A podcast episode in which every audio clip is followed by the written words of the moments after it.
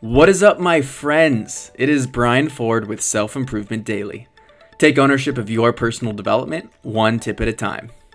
Today is Thursday, which means it's time for a dash of positivity.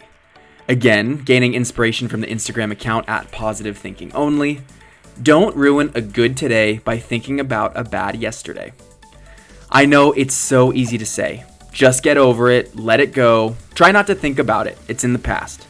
While all of that is true and good advice, the sentiment of a bad day seems to linger. We're quicker to highlight something negative or default to getting frustrated about a situation, all because we've been primed by a bad day. This is a normal and evolutionary mindset. Our brains have been designed to notice the bad in our environment because it helped more with our survival. But that's not our lives anymore.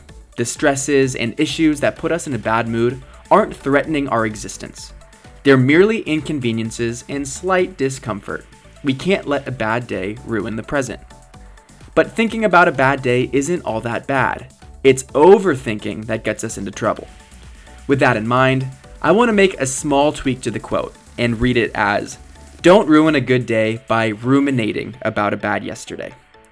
Overthinking begins this cascade of negative emotion that makes you frustrated and continue to think about it, sustaining itself in a vicious cycle. So it is really important to think about and process your bad day, because it's through the process of reflection that you can discover yesterday's purpose. Maybe it was teaching you a lesson, or preparing you for something else, or meant to humble you so that you can perform better in the future.